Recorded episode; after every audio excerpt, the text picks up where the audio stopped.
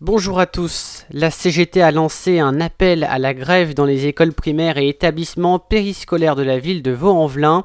Le syndicat dénonce une augmentation du travail sans personnel supplémentaire, la suppression d'un certain nombre de jours de congés et la suppression du 13e mois. Dans les établissements périscolaires, la CGT qui dénonce une précarisation du personnel à cause de contrats courts ou même très courts.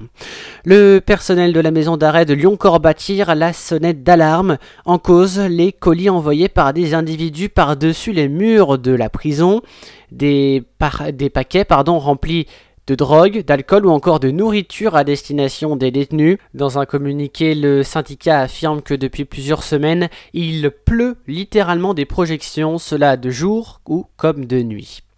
Alors qu'une concertation est actuellement menée au sujet du projet de ligne par Dieu 7 chemins par le Citral, le Citral donc qui cherche un nom pour les futures lignes de bus à haut niveau de service intitulée Destination 2026.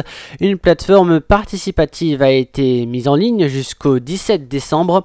La première ligne reliera début 26 donc la Pardieu aux 7 chemins en passant par Villeurbanne, Bron et Vaux-en-Velin.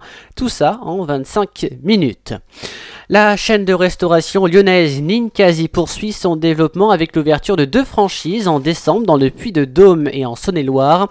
Un défi pour la chaîne lyonnaise qui s'appuiera donc sur le modèle des franchisés pour réussir ce pari.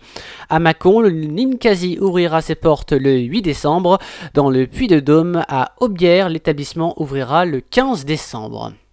Dans le reste de l'info, en bref, 42,2 millions d'euros, hein, c'est le montant que le Ségur de la Santé va dédier au département de l'Ain pour les projets hospitaliers et les rachats de dettes. Jusqu'au 21 novembre, le Secours Populaire organise son congrès national au centre de congrès de Lyon, à la Cité internationale. L'événement va réunir près de 1000 personnes. Le thème de cette année est Construisons ensemble une solidarité populaire, durable et planétaire. Et puis pour clôturer en sport, Corinne Diacre a dévoilé ce jeudi sa liste de 23 joueuses appelées en équipe de France pour les deux prochains matchs de qualification mondiale de football féminin 2023. Quatre joueuses de l'Olympique lyonnais euh, ont été convoquées. Euh, Griege euh, Bloch, Perle Moroni, Melvin Mallard et Delphine Cascarino. Enfin, ni Eugénie Sommier ni Amandine Henry n'ont été rappelés.